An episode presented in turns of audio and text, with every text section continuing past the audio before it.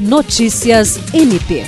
O Ministério Público do Estado do Acre, por meio do Núcleo de Apoio e Atendimento Psicossocial Natera, apresentou dois trabalhos no 8 Congresso Brasileiro de Saúde Mental, realizado entre os dias 21 e 24 de julho em São Paulo.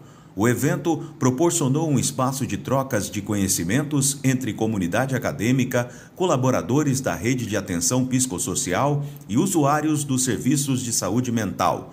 Na ocasião, foram discutidas as problemáticas cotidianas e as diferentes formas de enfrentamento construídas no campo da saúde mental nas diferentes regiões do país.